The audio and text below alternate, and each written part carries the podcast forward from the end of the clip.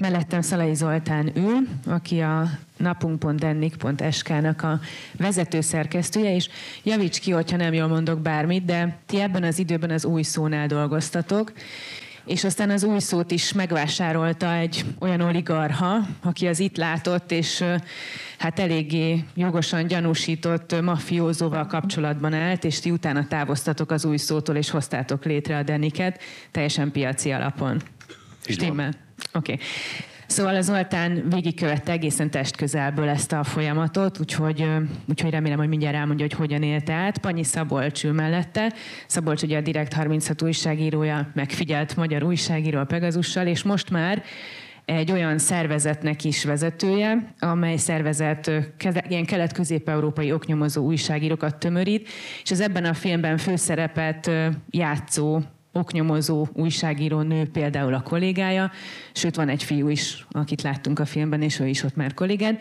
És Dezső András a HVG újságírója, aki hát írt könyvet a mafiózókról is, a titkos szolgálatokról is, és hát ő is egy megfigyelt újságíró, akit az utcán szólítottak le, és próbáltak beszervezni az Alkotmányvédelmi Hivatal emberei. Most láttátok először a filmet, és most Zoli, téged kérdezlek először, mert hogy te nagyon kíváncsi vagyok, hogy amikor nézted, akkor pörgött a fejedben az, hogy én hol voltam ekkor, én mit csináltam ekkor, mi hogy dolgoztuk ezt föl szlovákiai magyar újságíróként. Pörgött a fejedben egy másik mozi? Ez a folyamat ugye, ahogy a filmben is ez, ezt láttuk, máig tart, tehát egy olyan harcról van szó, aminek máig mindannyian a szereplő vagyunk tulajdonképpen Szlovákiában, és azáltal, hogy hogyan tudunk helytállni ebben a harcban, az fogja végső soron eldönteni azt, hogy egyáltalán hogyan tudunk szembenézni azzal az örökséggel, amit Ján és Martina is ránk hagyott. We knew that the country is corrupted.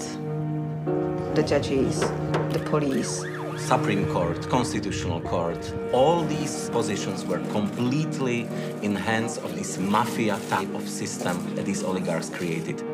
And the murder of Jan Kuciak and Martina Kushnirova was the breaking point when we realized, okay, now they are ready even to kill. Kíváncsi vagyok a ti első ilyen benyomásaitokra is, Szabolcs, te például. Most kérdezhetném azt, hogy mi, milyen szuper munkát végeztek az újságíró kollégák, de hát ez nem kérdéstárgy, a szuper munkát végeztek. De mondjuk végignézni ezt a filmet úgy is, mint, mint újságíró, akit megfigyeltek, úgy is, mint oknyomozó, aki részt vesz feltárásokban. Szóval nem tudom, hogy, hogy mire ismertél a te munkádban. Én azt gondolom, minden ilyen ha, csak egy cikket olvasok újságíró meggyilkolásáról, vagy bebörtönzéséről, én sem, sem tudok másra gondolni, mint hogy, hogy mi mennyire baromi szerencsések vagyunk egyébként. Tehát, hogy ez, ez nyilván ez egy veszélyes szakma, de ez nem azt jelenti, hogy mindenütt egyformán veszélyes, és ez nem azt jelenti, hogy mindenütt egyforma eszközökkel próbálják meg a, a független újságírást elnyomni. Úgyhogy én minden ilyen, minden ilyen sztoriból és ebből is úgymond motivációt merítek. Tehát, hogy ki vagyok én, ki vagyunk mi, magyar újságírók, hogy ne folytassuk azt, amit csinálunk, amikor sokkal-sokkal durvább dolgok is történnek, sokkal nagyobb kockázatot vállalnak mások másút, és ezek adott esetben olyan emberek, akikhez személyes szakmai kapcsolódásunk is van. Mm. András? Én azért mindig szoktam mondani, hogy ez, ez a, nem ilyen szakma, hogy ö, hogy ennyire szó szerint, tehát ugye életveszélyes. Szerintem ez, ez egy kivételes helyzet volt ott is. Más az, hogyha valaki Mexikóban, vagy hogy mondtad, Haitin, vagy Ukrajnában dolgozik. Nem véletlen volt ekkora felháborodás Szlovákiában, szóval én, én egy picit, inkább maga az, hogy volt egy ilyen pszichopata, aki, aki így oldotta meg. Magyarországon is volt, volt ilyen pszichopata, aki próbálta így megoldani. Szerencsére most már nem veszélyes, de de hogy, de hogy ez, ez így így nyilván sokkoló egy, egy ilyen történet. De ezt tök jó, hogy mondtad, hogy van ez a pszichopata, ugye a Kocsnerre gondolsz. Van ez a jelenet, amit, amikor lejátszanak egy hangfelvételt, amin ő hát gyakorlatilag megfenyegeti ugye a, a kuciákot, Ján Kuciák újságírót. Persze a kérdés, hogy megfenyegete, azt lesz, hogy nem. De hogy a tapasztalatotok egyébként mi, hogy ilyen direktben telefonba belemondott, vagy leírt, vagy elküldött fenyegetés, mafiózóktól vagy befolyásos emberektől, ez egy létező műfaj, vagy ehhez tényleg pszichopatának kell lenni? Én nem azt mondanám, hogy pszichopatáról van szó, hanem egy olyan emberről, aki, akit a, hatalom az megrészegített, és tényleg elhitte, hogy ő mindent megtehet, akár azt is, hogy telefonban mond egy ilyet. Uh, nyilván van, tehát hogy látszott, hogy tehát ő tényleg mindent megtehetett, nem csak ezt gondolta, hanem tett is azért, hogy, hogy mindenki a, a zsebébe legyen, és nyilvánvalóan, amikor valakit megrészegít a hatalom, akkor úgymond hibázik, és egyszerűen nem tudja elképzelni, hogy egyszer majd ne ő legyen a csúcsragadozó, és egyszer majd ne lehessen enne felhasználni azokat, amiket mond. Ugye Magyarországon azért ennél hogy is mondjam, szofisztikáltabb a, a helyzet, teljesen Milyen? más a, a hatalmi gazdasági struktúra, tehát nálunk ilyen típusú emberek ö, nincsenek, nálunk más típusú emberek vannak, akik szerintem ö, okosabbak ennél. De hogy csinálják nálunk? Hát például úgy csinálják, hogy te ne tudj arról, hogy ők, hogy ők mit tesznek azért, hogy megakadályozzák a te oknyomozói munkádat. Tehát ezt nem fölhívnak téged telefonon, vagy nem te fölhívod őket telefon, fel se veszik. Tehát, hogy ott, ott kezdődik a dolog, hogy sajtótájékoztatók sincsenek. Tehát, hogy most hol lehetne megkérdezni, nem tudom, Mészáros Lőrincet arról, hogy neki honnan volt pénze arra, hogy, vagy, vagy Tiborc István. Tehát itt, itt kezdődik a probléma. És egy másik dolog, hogy ugye Kocsner többek közt azért rágott be kuciákra, mert az ügyészség bizonyos nyomozásokat az ő áfacsalásos ügyeiben mindenféle komoly indokokra hivatkozva lezárt, kuciák pedig hát kiderítette mindenféle dokumentumok alapján, hogy hát ezt folytatni kellett volna, és ő ezeket megjelentette, és utána volt is, hogy ha jól emlékszem, újra nyitottak ügyeket. Tehát az ez egy nagyon más ország, Uh, ahol, uh, hogy is mondjam, annak ellenére, hogy, a, hogy az ügyészség korrupt, hogy a rendőrség korrupt, de hogy mégis a médiának van egy olyan típusú nyomása, hogy arra muszáj reagálni ezeknek a szerveknek. Ugye Magyarország teljesen más, tehát nem, nem lehet összehasonlítani a kettőt. I believe 100% Marianne Kochner ordered the murder of Jano Kuciak. Jan Kuciak wrote extensively about uh, his economic criminal activity. Csak annyi, hogy tényleg ugye azt hiszik nagyon sokan, hogy olyan könnyű embert ölni, tehát hogy, hogy ez egy ilyen egyszerű folyamat. Én most beszélgettem sokat hogy olyan emberrel, aki benne volt ilyen ügyekben, mert mint hogy bérgyilkosság, hogy részt vett igen ilyen ügyekben, közvetítőként, stb. És hogy, hogy pont őt kérdeztem erről, hogy ugye ez a 90-es évek főleg a, a, abban jártunk, hogy, hogy ma ö, mennyire lehet ilyet kivitelezni, vagy lehetne, és mondta, hogy nagyon megváltozott minden, ugye térfigyelő kamerák, digitális nyomokat hagyunk, tehát hogy, hogy eleve most már ezért sincs szerintem akkora veszélyben az ember. Most ezt tudom, hogy hülyen hangzik, de itt is azért ugye ez alapján találták meg a, az elkövetőket. Gondoljunk azokra az ügyekre a 90-es évek alvilági leszámolásaira, ahol gyakorlatilag tényleg csak vallomások maradnak, vagy maradtak esetleg fent, és úgy születik ítélet, elmarasztoló ítélet. Tehát most már azért ezerszer meggondolja valaki, hogy, hogy bármilyen fenyegetést csinálnak, és ez nagyon fontos különbség szerintem Magyarország és Szlovákia között, hogy ott a szervezetbűnözés is, vagy az a, az a réteg, amely ki tudott termelni bérgyilkosokat, az nagyon különbözött a magyartól, vagy különbözik a mai napig. És azért arra is felhívnám a figyelmet, hogy Magyarországon is a, a legtöbb ilyen típusú bérgyilkosságot egy szlovák férfi követte el, ugye József Rohás. Tehát, hogy ö, ehhez kell bizonyos kapcsolatrendszer, bizonyos ö, úgy eszközök, fegyver, stb. Ezeket nem olyan egyszerű beszerezni. Tehát ezt csak azért mondom, hogy, hogy nyilván Szlovákia ebből a szempontból egy speciális helyzet. Ott, ott minden nagyon más volt, ö, bár nyilván sokkal többet tudsz. Ott a szervezett bűnözés is sokkal kegyetlenebb, durvább volt. Ott az összefonódás, ott valóban az alvilág és a politika úgy össze tudott fonódni, pontosan a szervezett bűnözés és a, a politika olyan szinten, ami azért egy jó hír Magyarországon nem, nem sikerült. Volt erre törekvés, de nem sikerül. Judge is asking Kochner how he should rule. That's how it works.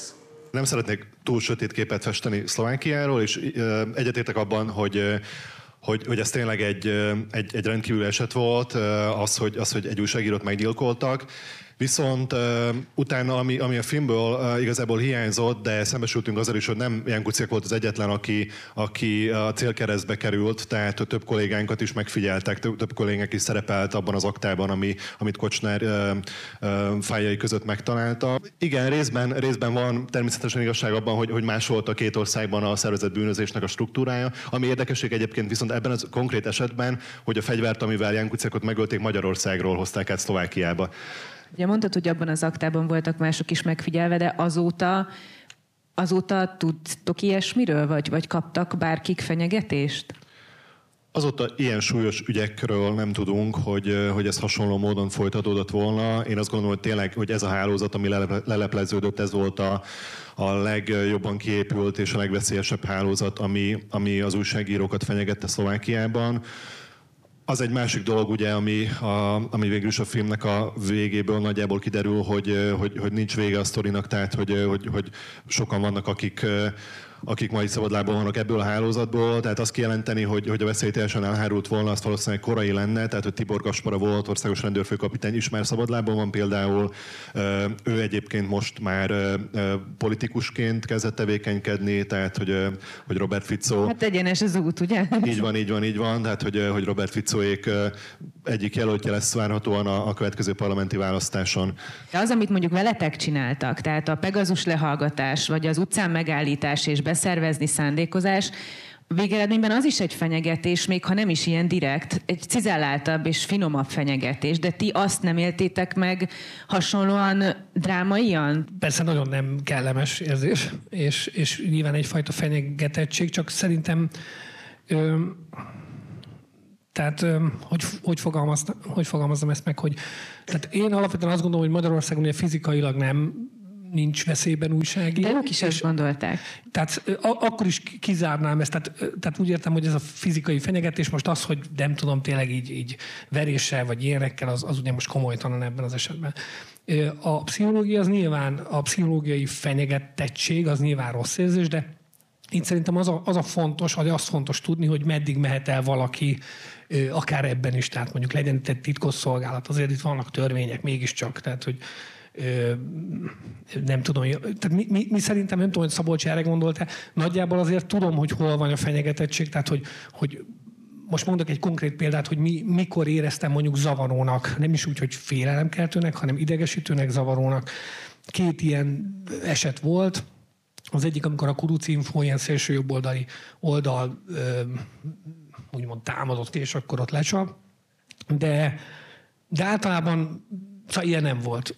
A, a, a másik, hogy mondjuk egy folyamatos telefonos zaklatás, az nagyon idegesítő tud lenni, fenyegető ilyen szempontból. Volt egy olyan is, amikor a izraeli Blackcube nevű magánhírszerző cég zaklatott ügyvédeken, ilyen londoni ügyvédeken keresztül folyamatosan az igazából azért zavaró, mert ugye csinálod a munkát, és közben jönnek az SMS-ek, hívogatnak, fontos emberek. De mivel hív, hogy, hogy vagy ez, mit mondanak?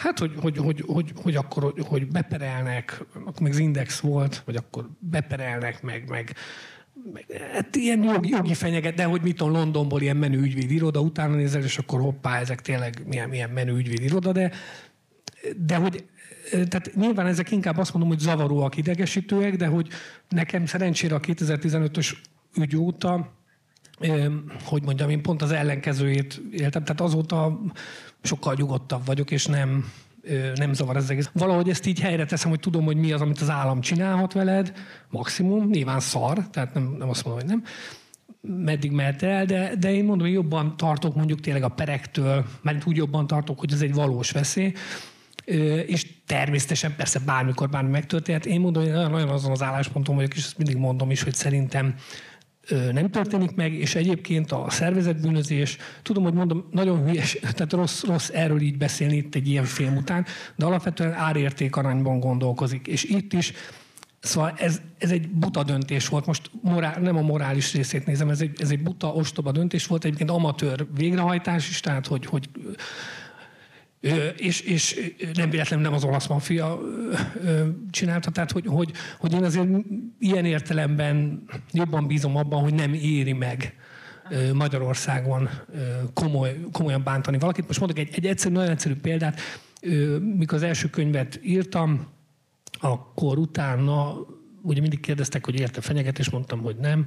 Aztán egyszer egy ilyen könyves alkalom után a kiadó odajött, és mondta, hogy, hogy voltak valami e-mailek valakitől, akinek nagyon nem tetszett, amit írtam az első könyvben, és akkor utána néztem, hogy kik, lényegtelen kik, tehát nem komoly emberek, és, és akkor felhívtam valakit, aki, aki, akiről tudtam, hogy ismerte annak idején ezeket az embereket, Nyilván ez egy ilyen alvilági figura volt, hogy csak hogy érdeklődjem, hogy, hogy hogy most mit lehet róluk tudni. És akkor ő például azt mondta, hogy hát, hogyha itt nagyon problémáznak, akkor rájuk kell hívni a teket. Tehát, hogy ez körülbelül így, így működik, hogy, hogy Szabolcs, a te vélemény is érdekel, hogy megtudva, hogy megfigyelve vagy, az mennyire fenyegető, illetve a szakmádat mennyire fenyegeti, tehát magát a munkavégzést. A munkavégzést azt, azt fenyegeti, tehát hogy én ne, nem gond, tehát a Andrishoz csatlakozva, illetve az ő, ő esetére visszautalva, tehát engem az, az sokkolt, amivel történt akkor 2015-ben, amikor együtt dolgoztunk az Indexnél, és azt hiszem meg is írtam, amikor ezek a Pegasus sztorik kijöttek, hogy, hogy én azt gondolom, hogy hogy is mondjam, miután az is egy nagyon buta döntés volt, hogy egy újságírót megpróbálni nyomással rávenni arra, hogy a, hogy a forrásait fedje föl, tehát hogy ennél nagyobb hülyeséget nem lehet csinálni. Amatőr volt, vagy nem Mert így hogy, hogy tehát, szerintem, amikor ezt a nagyon hülye dolgot csinálták a, az Andrissal, akkor rájöttek a magyar államban, hogy hát ez így nem működik az újságírókkal, próbáljuk meg egy kicsit okosabban csinálni, és, és megpróbálták egy kicsit okosabban csinálni, és most is megpróbálják ebben a pillanatban szerintem okosabban csinálni. Nem, nem szabad a tudatára adni valakinek, hogy meg van figyelve. Tehát, hogy, hogy egy megfigyelésnek az a lényege, hogy te folytasd a kommunikációdat, folytasd a napi rutinodat, találkozz emberekkel, hidd magad biztonságban, és így ez egy információs aranybánya annak, aki rajta van a telefonban. És te ki tudtad mozogni azt a bizalmatlanságot, ami az embert hirtelen körbeveszi, amikor kiderül, hogy meg megfigyelik, és most kifejezetten arra gondolok, hogy az informátorok felé nyilván egyféle, hát hogy is mondjam, sérülékenység. Az, az ez egy dilalma volt, tehát amikor kiderült, hogy, hogy ez a Pegasus Nőkém szoftverrel megfigyeltek engem is, meg másokat is, akkor az úgymond ránk volt bízva, hogy mi ezt akarjuk-e névvel vállalni, vagy nem akarjuk névvel vállalni. Ugye volt, volt olyan újságíró, magyar újságíró, aki először nem vállalta névvel, nem igazán értette még meg a kontextus, valószínűleg én nem tudtam neki rendesen elmagyarázni, és, és később ő aztán vállalta névvel mégis, mert, mert akkor már fel tudtam érni ennek a, ennek a hatásait. Én úgy voltam vele, hogy, hogy a valódi fenyegetés az itt nyilván az, hogy azok az emberek, akik velem kapcsolatban vannak, akik nekem információt adnak, igazából náluk van a valódi kockázat. Tehát nem, nem rám kíváncsiak. Mm. Szerintem itt más, máshogy is működött azért ez a dolog, tehát hogy, hogy a magyarországi megfigyelések esetében Andrissra is értve ezt, tehát az informátorokat akarták megtudni, hogy kik azok a források, hát azok az emberek, akik dokumentumokat adnak nekünk, akik tippeket adnak nekünk, adott esetben kik azok, akik a magyar kormánynak dolgoznak, és mondanak X-et rólunk nyilvánosság előtt, de hogy közben meg lehet, hogy leülnek egy újságíróval, tehát hogy ezeket akarták megtalálni, és ennek a szakmának van egy, az oknyomozó újságíró szakmának van egy fontos ilyen etikai hogy is mondjam, alapelve, hogy mi, mi a forrásainkat védjük, és a legjobb tudásunk szerint próbáljuk biztosítani azt, hogy ők ne kerüljenek bajba, és hogy a valódi fenyegetés az itt van, és a valódi valódi pszichológiai hatás, meg nyomás, az, az, az, az itt, itt jelentkezik, de nem akarom elbagatelizálni, tehát ez kurva szar érzés nyilván, amikor az ember egy ilyenre rájön. De ezek szerint már nincs ilyen bizalmi válság a forrásokkal, vagy hogy nincs benned bizalmatlanságuk? Ha, ha konkrétan itt a Pegasus sztorira kérdezel rá, szerintem ott azért az volt a reakció, ahogy így beszéltem mondjuk forrásokkal, hogy hát hogy ez a, ez a magyar állam, ez a kormány, ez a saját embereit is ugyanúgy megfigyelgeti, nem csak az újságírókat, ügyvédeket is, politikusokat mm. is, tehát hogy ez nem, nem újságíró specifikus ilyen szempontból. Ugye az újságíró az, az olyan szempontból adott esetben még megbízhatóbb is, hogy ő legalább átlátja ezeket a dolgokat, és mondjuk én, aki a saját káromon tanultam, hogy ez hogy működik, én valószínűleg jobban odafigyelek arra, hogy, hogy az információk biztonságban legyenek nálam. Zoltán, most téged szeretnék megkérdezni arról, hogy ugye itt elhangzik az a remény, vagy, vagy diagnózis, hogy Szlovákia benne van egy forradalomban, a, a kuciák megölése után ez a sok minden, ami kiderült, ez a hálózat, ami lelepleződött, ez egy politikai forradalmat csinál, a végén ki is van írva, hogy Robert Fico ellen is van vádemelés. Ugye jól mondom, jogilag nem vagyok benne biztos, hogy vádemelés van ellene. És mégis ott tartunk, hogy választások lesznek Szlovákiában, és, és abszolút potenciális jelölt Robert Fico.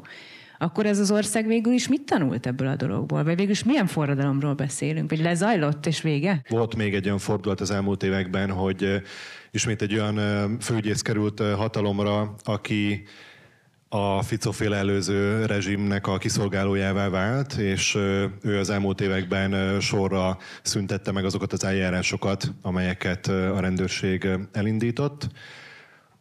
A legfőbb tanulság az az, hogy szerintem, hogy amikor egy, egy ilyen egy ilyen rendszer, egy ilyen korrupt és, és, és bűnözői rendszer teljesen átszövi az államot, akkor azt nem olyan egyszerű felszámolni.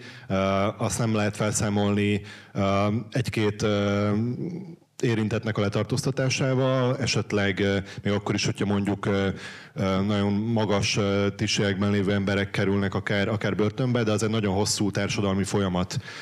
És itt nálunk elindult egy, elindult egy visszarendeződés is, és ez azért indulhatott el, mert annyira mélyen, mélyre uh, nyúltak a csápjai annak a bizonyos rendszernek, hogy egyszerűen uh, az, a, az az új kormány, amely hatalomra került, az, azáltal is, amit a film, film is nagyjából bemutatott, hogy egy, egy viszonylag kaotikus politikai uh, rezsimet uh, hozott, uh, hozott Szlovákiába, nem volt képes arra, hogy, hogy, hogy következetesen lépjen fel ezen a rendszer ellen, és a, a, a Ficoféle rendszernek a, a, a képviselői ott maradtak nagyon fontos helyeken, a rendőrségben, az ügyészségen, a bíróságokon, és hát egy nagyon kemény harcot, felvették a harcot tulajdonképpen, és, és elkezdték, elkezdtek védekezni, és, és nagyon fontos eredményeket értek el, és visszacsináltak elég sok mindent. Én pont a, pont a kuciák esetében én azt gondolom, hogy ha, ha, valaki sokat tett azért, hogy, hogy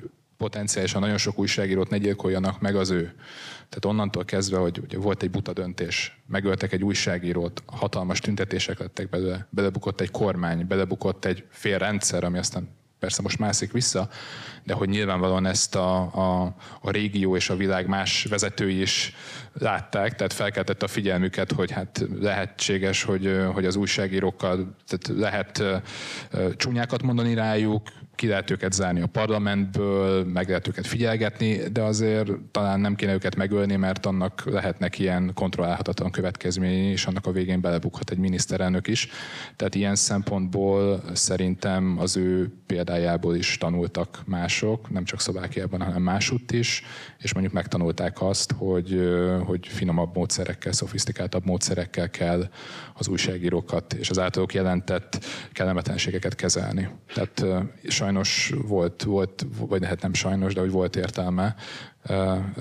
Minden halál nyilván értelmetlen, de hogy szerintem egyfajta védőernyőt jelent nagyon sok újságíró felett az, ami kuciákkal történt, és főleg az a hatás, amit kiváltott az ő halála. Mit számít a munkátokban és a megítélésben és a meghallásban az, a folyamatos minősítgetés és az újságírók elleni hangolás? Én talán annyit fűznék hozzá még, hogy maga ez az egész eset és az egész kuciakféle sztori végsősorban mégiscsak arra mutat rá, hogy, hogy, hogy mekkora ereje van a sajtónak. Tehát az, hogy, az, hogy, őt, hogy, hogy úgy döntött Marian Kosner, hogy, hogy meg kell öletni az újságírót, mert másképp nem tud vele zöldágra vergődni, ez is arra mutat rá, hogy, hogy, hogy igenis tartott tőle, tartott attól, hogy, hogy, hogy az ő oknyomozásai előbb-utóbb eredménye lehet, és, és ezért nyúlt ennyire radikális eszközhöz. Az, hogy utána a, a, az összes kiszivárgott információ a sajton keresztül szivárgott ki, és ezáltal a közvélemény óriási nyomást tudott gyakorolni a politikusokra, és,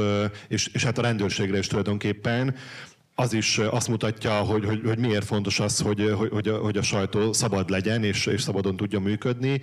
Az a másik dolog, hogy igen, a politikusok mindent megtesznek azért, hogy, hogy valahogy ezt kétségbe vonják, és, és hát komoly munkájuk van benne, Szlovákiában is egyébként tényleg ezt csinálják. Igor Matovics az egyik főképviselője most ennek, hogy, hogy mindent megtesz azért, hogy elhiteltelenítse az újságírókat, de hát egyszerűen tényleg ez egy ilyen mindennapos küzdelmekről is szól aztán, és meg hát apró munkáról is, de arról is, hogy, a, hogy valahogy fenn, fenn kell tartani a csatornákat a, a, a közönség felé, a, a, a, a médiafogyasztók felé. Még egy dolgot akartam még, még csak itt reflektálni arra, ami, ami elhangzott uh, itt a Szlovákia és Magyarország uh, uh, közti különbség, hasonlóság, hol minek mekkora kockázata van. Tehát olyan országban, ahol a sajtó uh, relatíve szabad, az újságírók végzik a munkájukat, és mocskos ügyeket feltárnak, és annak hatása van.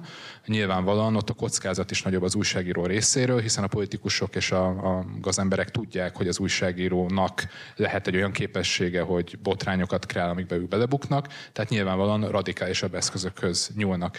Egy olyan országban, ahol a sajtónak a, a szabadságfoka az alacsonyabb, még akkor is, hogyha valamit megírunk, az se nagyon jut el igazából a, a magyar lakosság több mint feléhez, ott igazából a kockázat se nagy, írhat akármit az újságíró, nem tök mindegy ugyanúgy kétharmad. Tehát, hogy van egy ilyen paradox logikája ennek a, a dolognak. Szerintem, ha, ha, ha valaki mondjuk kevésbé érezheti magát biztonságban ebben az országban, azok mondjuk azok az emberek, tipikusan nem újságírók, hanem mondjuk üzletemberek, vagy strómanok, vagy azok, akik ennek a rendszernek a, a, a részei, akik rendelkeznek olyan információval, ami hát tényleg súlyos lehet. Ha, ha valakinek félnie kell, azok szerintem inkább ők, nem mi. És amikor itt a, a forrásvédelemnek a, a fontosságáról beszéltem, azt többek közt azért is mondtam, mert hogy ezek az emberek azok potenciálisan, akik, akiket megpróbálnak a megfigyelés, az újságírók megfigyelésen keresztül beazonosítani, kik azok a gyenge láncszemek, akik esetleg elkezdhetnek beszélni. Még egy utolsó kérdés, hogy azért van ebben a filmben valami, ami engem nagyon meghatott, ahogy a rendőrkapitány szétszedik az újságírók az első sajtótájékoztatón, aztán, ahogy mindenféle szerkesztőségekből összeáll ez a, ez a nem tudom, hogy nevezzük, hogy oknyomozó csapat vagy tényfeltáró csapat, és megnyitják a könyvtárat, ahova aztán bemennek és együtt kutatnak, hogy ennek van egy ilyen nagyon összefogás íze, és arra vagyok kíváncsi, hogy ebből maradt-e valami, meg hogy akkor, amikor szétszették a rendőrkapitányt, akinek tényleg roppant kellemetlen percei voltak ott, abban részt vett a mindenféle sajtó. Szlovákiában nincs ekkora ilyen éles megosztottság a, a, a médiának, tehát hogy nincsenek, nincs egy kormánypárti tömb, meg egy ellenzéki tömb, vagy egy kormánypárti tömb és egy független tömb, hanem alapvetően a, a legtöbb nagy médium az független, és hát vannak, vannak néhányan, amelyek mondjuk amelyekben van befolyása a különböző érdekcsoportoknak, de, de nem különíthető el ilyen egyértelműen és élesen, mint mondjuk ez Magyarországon látható. Vannak olyan újságírók, akik kifejezetten karizmatikus egyéniségek is, és akik, hogyha feltűnnek ezeken a sajtótájékoztatókon, akkor, akkor haptákba vágják magukat az újság, a, a, politikusok is. Ami akkor történt, annak volt, volt egy ilyen, nyilván egy ilyen euforikus része is, amikor, amikor végül is igen, összefogtak az újságírók, és félretettek mindenféle konkurencia harcot abban az első időszakban. Szerintem voltak hosszú távú hatásai, tehát hogy, hogy egy bizonyos szolidaritás az egyes szerkesztőségek között az valamilyen szinten azért megmaradt, és az, és az azért máig működik. Tehát az, hogy az nem, nem történhet meg, hogy például például, hogyha hogyha nem engednek be mondjuk újságírókat egy sajtótájékoztató, előfordult egyébként, hogy a mostani főügyész is megtette azt, hogy, hogy kizárt néhány újságírót. És hát a többiek nagyon szolidárisak voltak, azáltal is, hogy például feltették azokat a kérdéseket, amiket a, a kizárt újságírók fel akartak tenni, tehát hogy elküldték nekik, akik, akik bent voltak, és feltették azokat a kérdéseket. Tehát, hogy ilyen alapvetően ilyen szolidaritás működik, ez megmaradt azóta is, és hát ez, ez mindenképpen egy fontos érték. Ez, ez egy ilyen hosszú távú hatása lett szerintem ennek az egész eseménysorozatnak. Ezek általában az ilyen jellegű cikkek nem nagyon érnek el nagy tömegeket, uh-huh. gazdasági jellegű ügyek, nem. És például ennek van nagyon nagy jelentősége az ilyen filmeknek, a, a, hát ezek történelemi írás, tehát hogy, hogy amikor visszatekintünk egy kicsit, tehát nem a tegnapra, hanem, hanem kicsit messzebbre, akár Szlovákia esetében a 90-es évektől indulunk, vagy akár a rendszerváltástól. Szerintem ezeknek a típusú munkáknak van, van igazán értelme, és és ez az, amit már az is meghal, aki egyébként ö, azzal van folyamatosan ö, bombázva, hogy az újságírók hülyék. Tehát, hogy a, arra akarok csak kiukadni, hogy amikor komplexebb, és itt nagyon tetszett, hogy, hogy, hogy itt, tehát az egésznek meg volt a dramaturgiája, nagyon profin fel volt építve, én ezekben hiszek, tehát ezek a, a történetmesélések, de amikor ez csak egy része volt az áfacsolás. Igazából pont nem is érdekelt senki a, részle, a részletek, az ezzel kapcsolatos részletek, de hogy én azt látom, hogy ezek a típusú történetek, és most egy nagyon más példát mondok, de a Borkai ügynél, ott 2012-ben a gazdasági részét megírtam, senkit nem érdekelt, meg is értem, mert engem is untatott, de, de hogy amikor ugye a jakton bulisztak, Ó, és nem is a buli, mert ki nem bulizik jakton, hanem, hanem, hanem az, a, az a része, amikor, amikor az emberi oldala volt, tehát a dráma mögötte, hogy itt milyen csapatok voltak, hogy, mint polip, hogy, hogy terjed ki ez Győrbe, és itt is, ahogy ez bemutatja, tehát, tehát hogy összerakja nem csak a gyilkosságnak a részét, és kapja el az elkövetőt, hanem az egész történetet tök jó felépített. Szerintem az ilyen munkákra lenne igazán nagy szükség, és nagyon sok ilyen történet van, amit el lehetne mesélni, amivel igazából a sajtó nem nagyon foglalkozik. Hát tényleg talán ti, Szobocs, ugye a Direkt 36, amikor olyan ügyeket néz, ami régen volt, már el, elmúlt a médiaza, és akkor így rárepül, és, és utólag ennek az egésznek a felépítését, meg a működését bemutatja. És ezek a, ezek a sztorik, tehát ha ilyen sztorik lennének több, a, ilyen, ilyen sztoriból lenne több a, a, a médiában, akkor nem is nagyon tudnák rá azt mondani ezek a akárkik, hogy hát ezek hülyék, meg, meg hazudnak, mert ez magáért beszél, az ilyen típusú anyagok, ezek magukért beszélnek szerintem. Köszönöm szépen nektek, hogy eljöttetek és beszélgettünk, és önöknek is, hogy ilyen sokan itt maradtak. Jó éjszakát!